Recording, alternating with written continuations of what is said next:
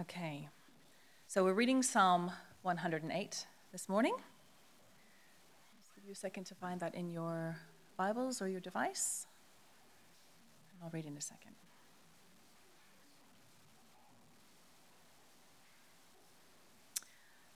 Psalm 108, a song, a psalm of David. My heart, O God, is steadfast. I will sing and make music with all my soul. Awake, harp and lyre. I will awaken the dawn. I will praise you, Lord, among the nations. I will sing of you among the peoples. For great is your love, higher than the heavens. Your faithfulness reaches to the skies. Be exalted, O God, above the heavens. Let your glory be over all the earth. Save us and help us with your right hand, that those who you love may be delivered. God has spoken from his sanctuary. In triumph, I will parcel out Shechem and measure off the valley of Succoth. Gilead is mine, Manasseh is mine, Ephraim is my helmet, Judah is my scepter, Moab is my washbasin. On Edom I toss my sandal, over Philistia I shout in triumph. Who will bring me to the fortified city? Who will lead me to Edom? Is it not you, God, you who have rejected us and no longer go out with our, with our armies? Give us aid against the enemy, for human help is worthless. With God, we will gain the victory, and he will trample down our enemies. This is the word of the Lord.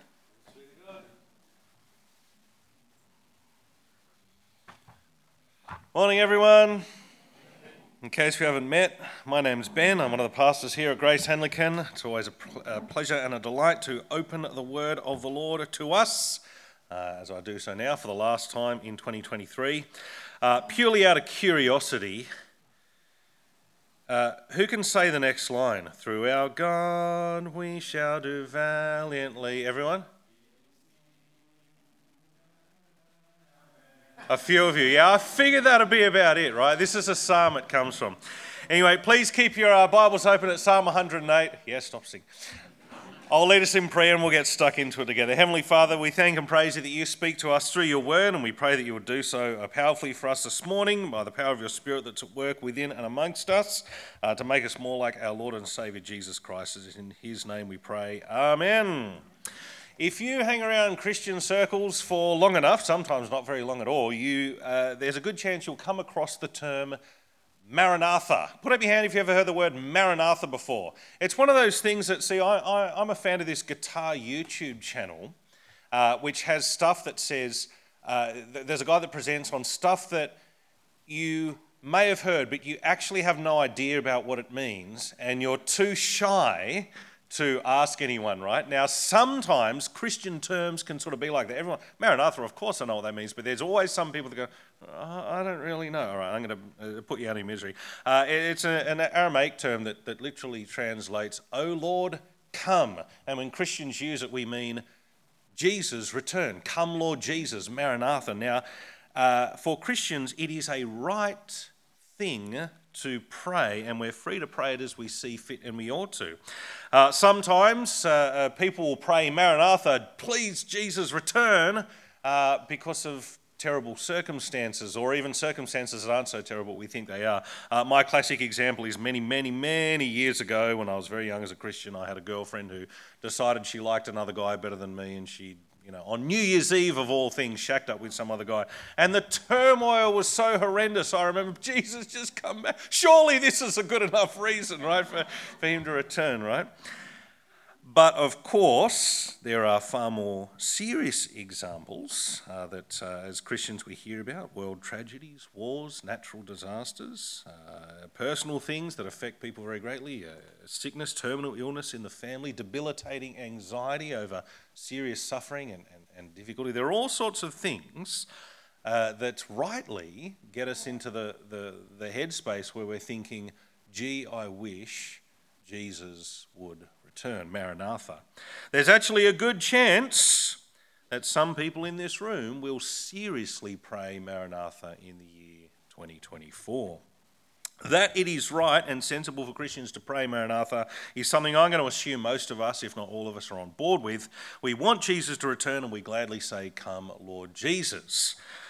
But our Father, in His Word, occasionally sees fit to remind us of the rightness of, the importance of, and the specific reasons for praying, Come Lord Jesus, Maranatha. And Psalm 108 is one such occasion.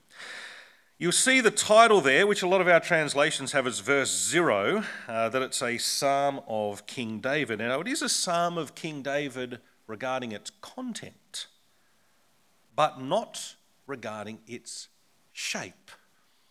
What on earth do I mean by that? Let me explain. Psalm 108 is written by David, it's all David's words. However, it is a combination of two parts of two earlier Davidic psalms that a compiler has put together. He's taken part of one David psalm, part of another David psalm, and put them together back to back. Both parts emphasize that Yahweh, God, the Lord, Yahweh, is the God who we should expect to bring salvation, the God we should expect to, to, to clean up the mess, if you like but for different reasons. We should expect Yahweh to bring salvation on account of who he is, his character. And from a different psalm, we should expect Yahweh to bring about salvation because of what he has spoken, what he has said.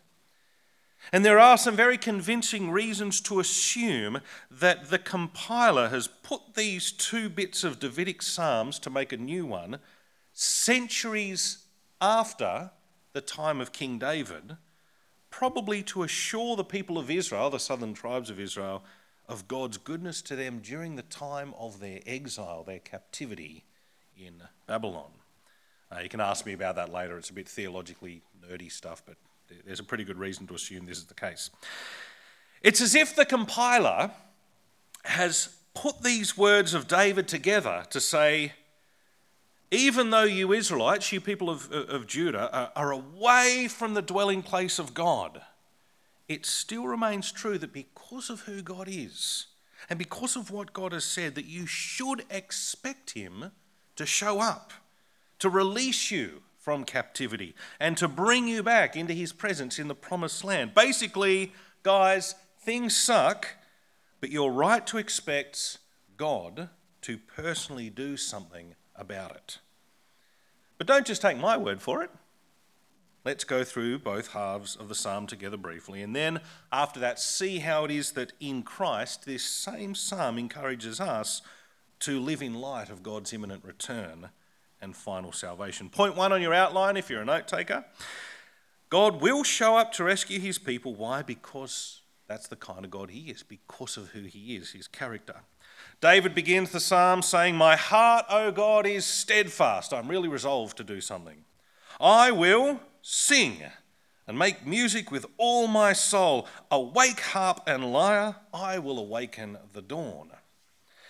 David's saying, God, I'm really looking forward to, to praising you with music and, and, and instruments in song.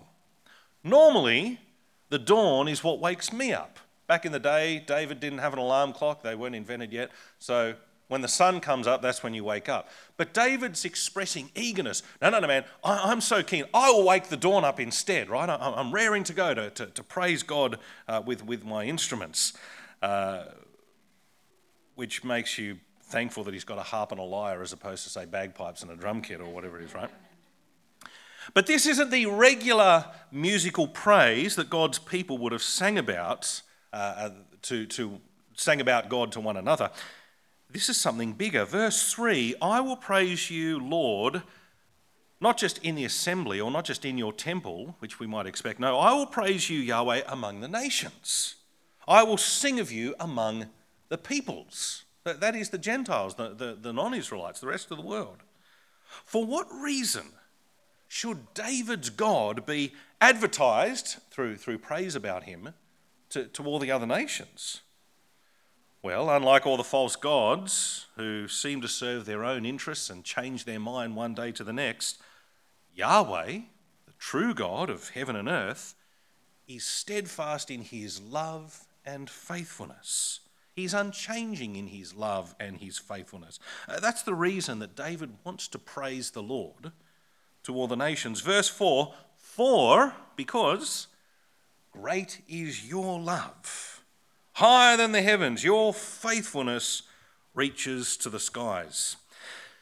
Pop quiz for anyone who was at our weekend away earlier this year. Who knows the words that Mr. Lionel Windsor taught us for love and faithfulness? It was nerdy. Yeah, I know you know and you know. You remember? Chesed is one, yes. There's a love. Emet, yeah, very good. Uh, come to our weekends away or our big day in uh, 2024.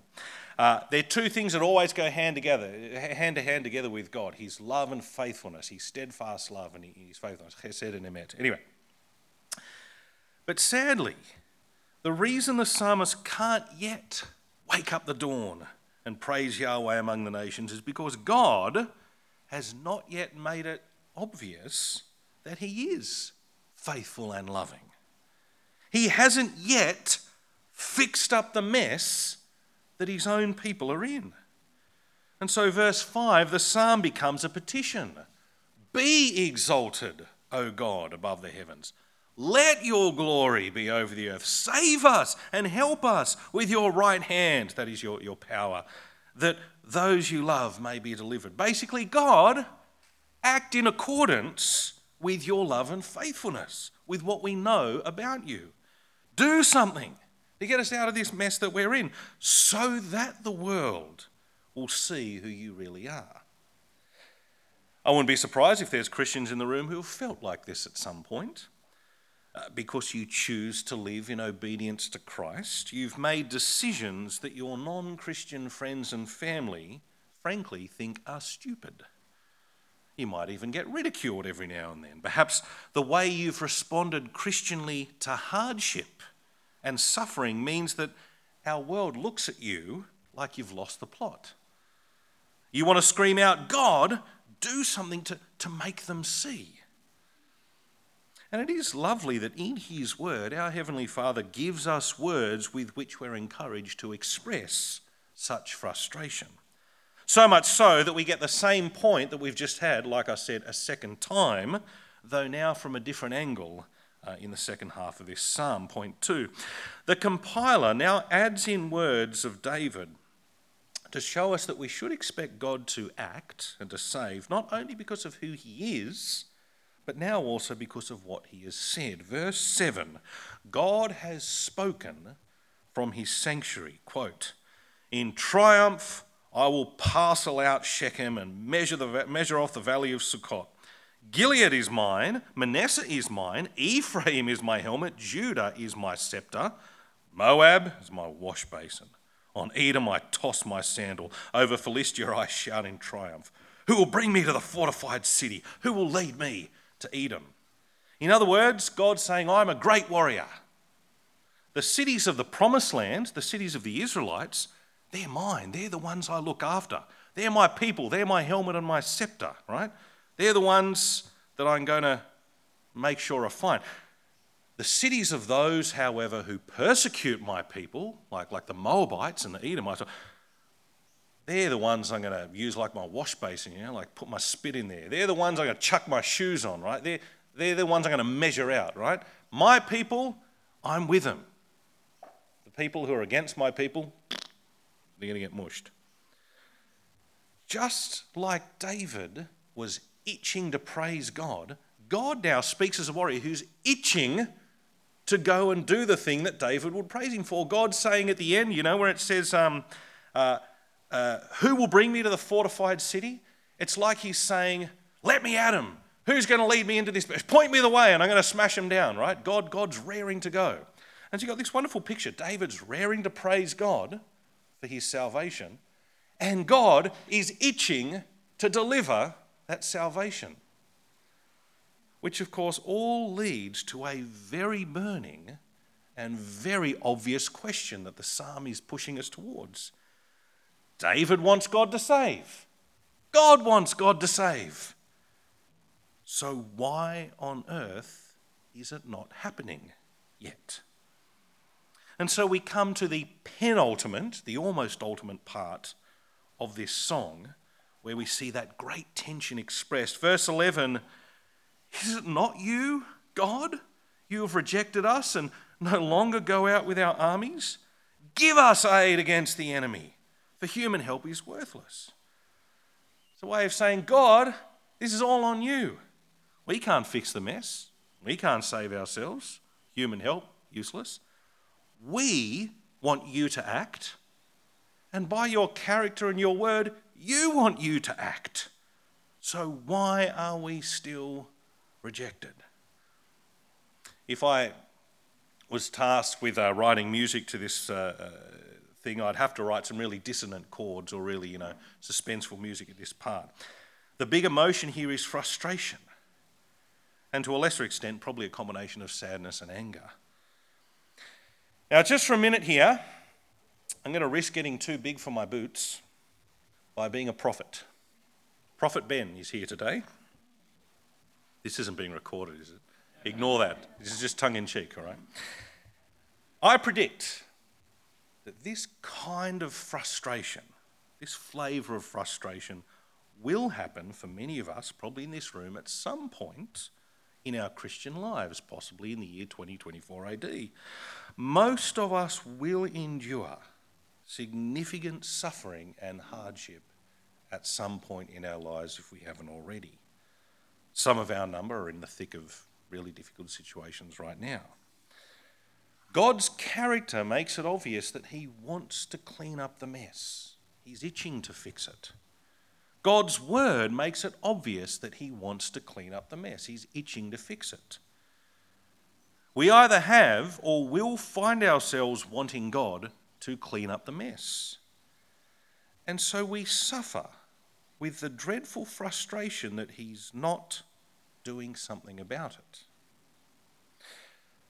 But, and this is a very big but, if you've started to drift off, come back in, this is really important. The same logic that brings frustration to the people of God also, at one and the same time, has a second and equally obvious outcome. You see, because God is supremely loving and faithful, and because God's word is always true, has to be the case, it simply must be the case, that if God hasn't acted, well, therefore he will sooner or later act to save his people. Hence, the final verse, the ultimate conclusion to which the frustration in the psalm is pointing us, verse 13 with God, we will gain the victory, and he will trample down our enemies. And those who know the song, you know, that's, that's why it's a good title for the song, because that's, that's the, the, the key point of the psalm, really. With God, we will gain the victory. He will trample down our enemies. There will be salvation. There will be vindication. There will be a tremendous satisfaction for those God loves.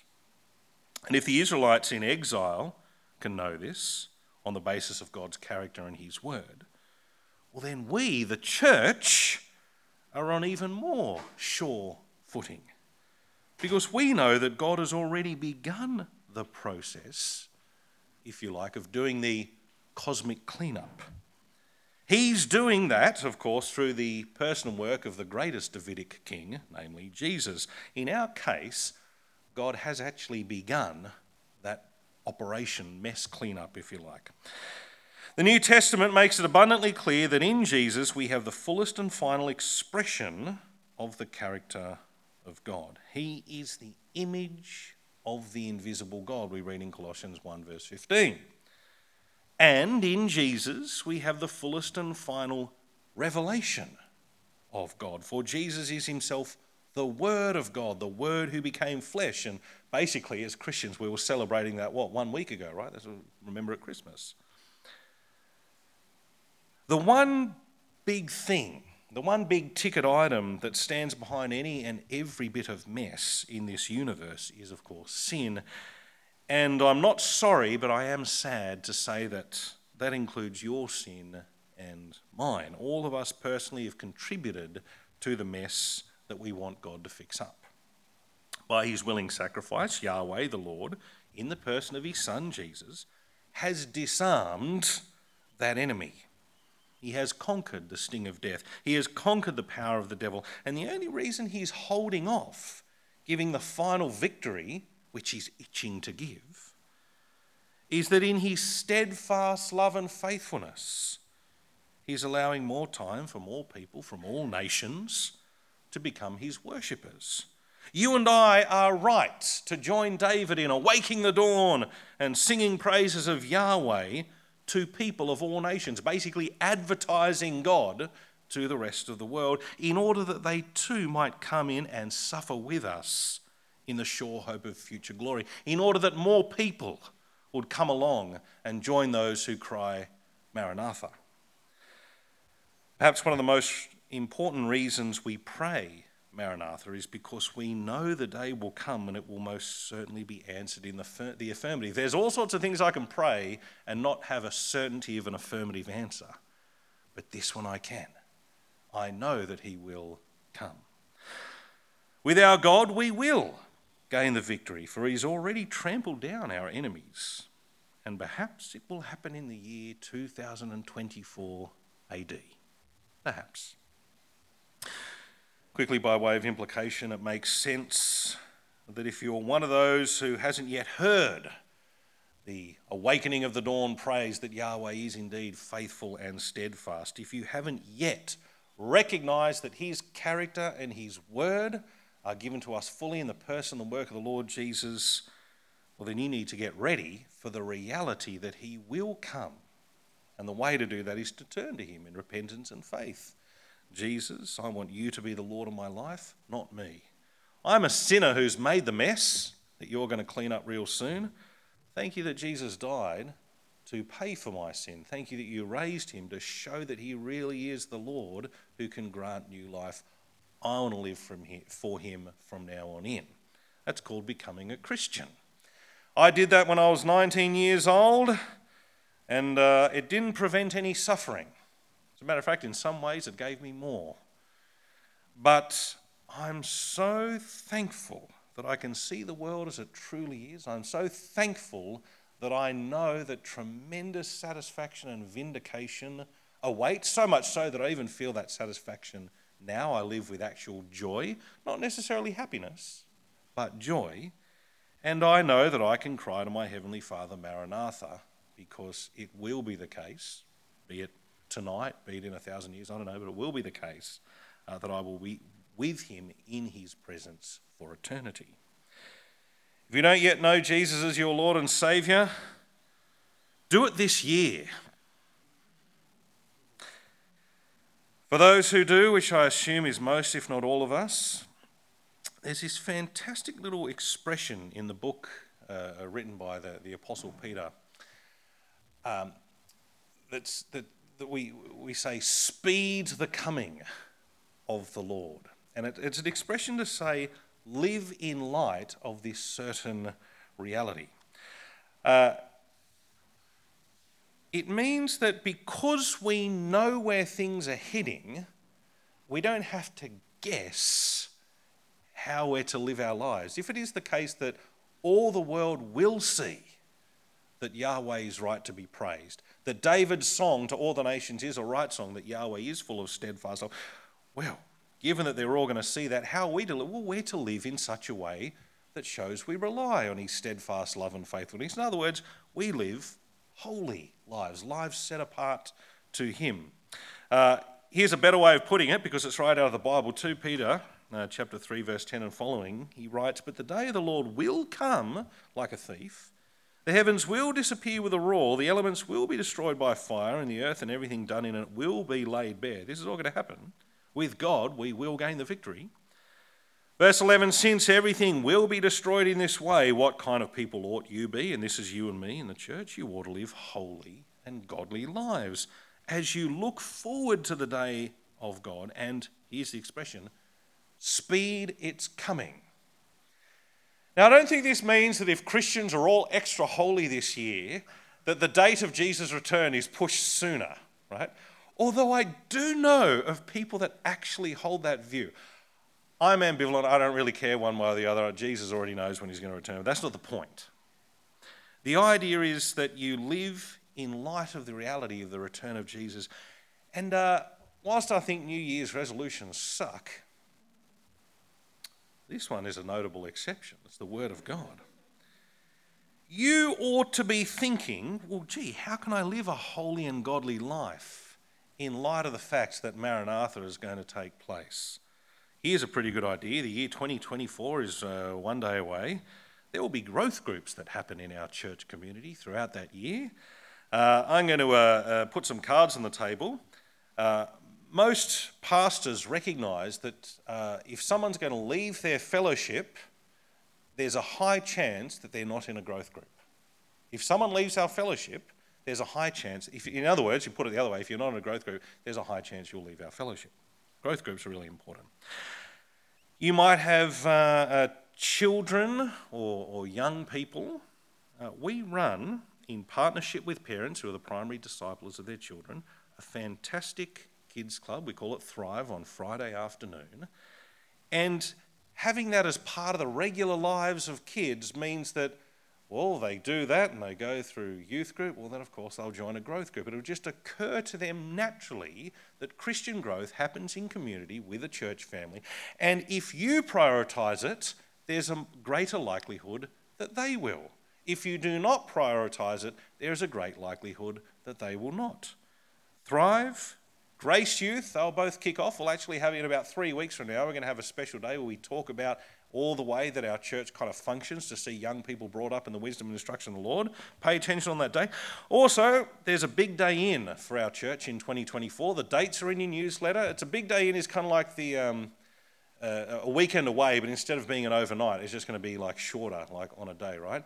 People who were at our weekend away this year could tell me two Hebrew words when I asked them mid sermon, right? That's pretty cool. Well, put that in your diary now. So I'm going to hang out with my church family under the Word of God. That's a really helpful way, just structuring stuff that's going to say, I'm going to keep getting pushed to live a holy and godly life. You see, it's right to cry out Maranatha, but it makes more sense when those who are crying out have their lives shaped by the expectation that it will one day soon be answered. There's your New Year's resolution. Let me uh, conclude in prayer. Let's pray. Heavenly Father, we thank and praise you for your Son, our Saviour, the Lord Jesus Christ, who has qualified us to share in the inheritance of those who are your people. We thank you that on the basis of your character and of your promised word, that he will return, that all things will be set right, that those who remain opposed to you will face destruction, that those who are your people will be vindicated and we'll have a blissful eternity uh, with you in heaven. Help us so shape our lives uh, in light of his return. Help us be like those who are itching to sing the praises of Yahweh just as King David was. And we ask these things in Jesus' name. Amen.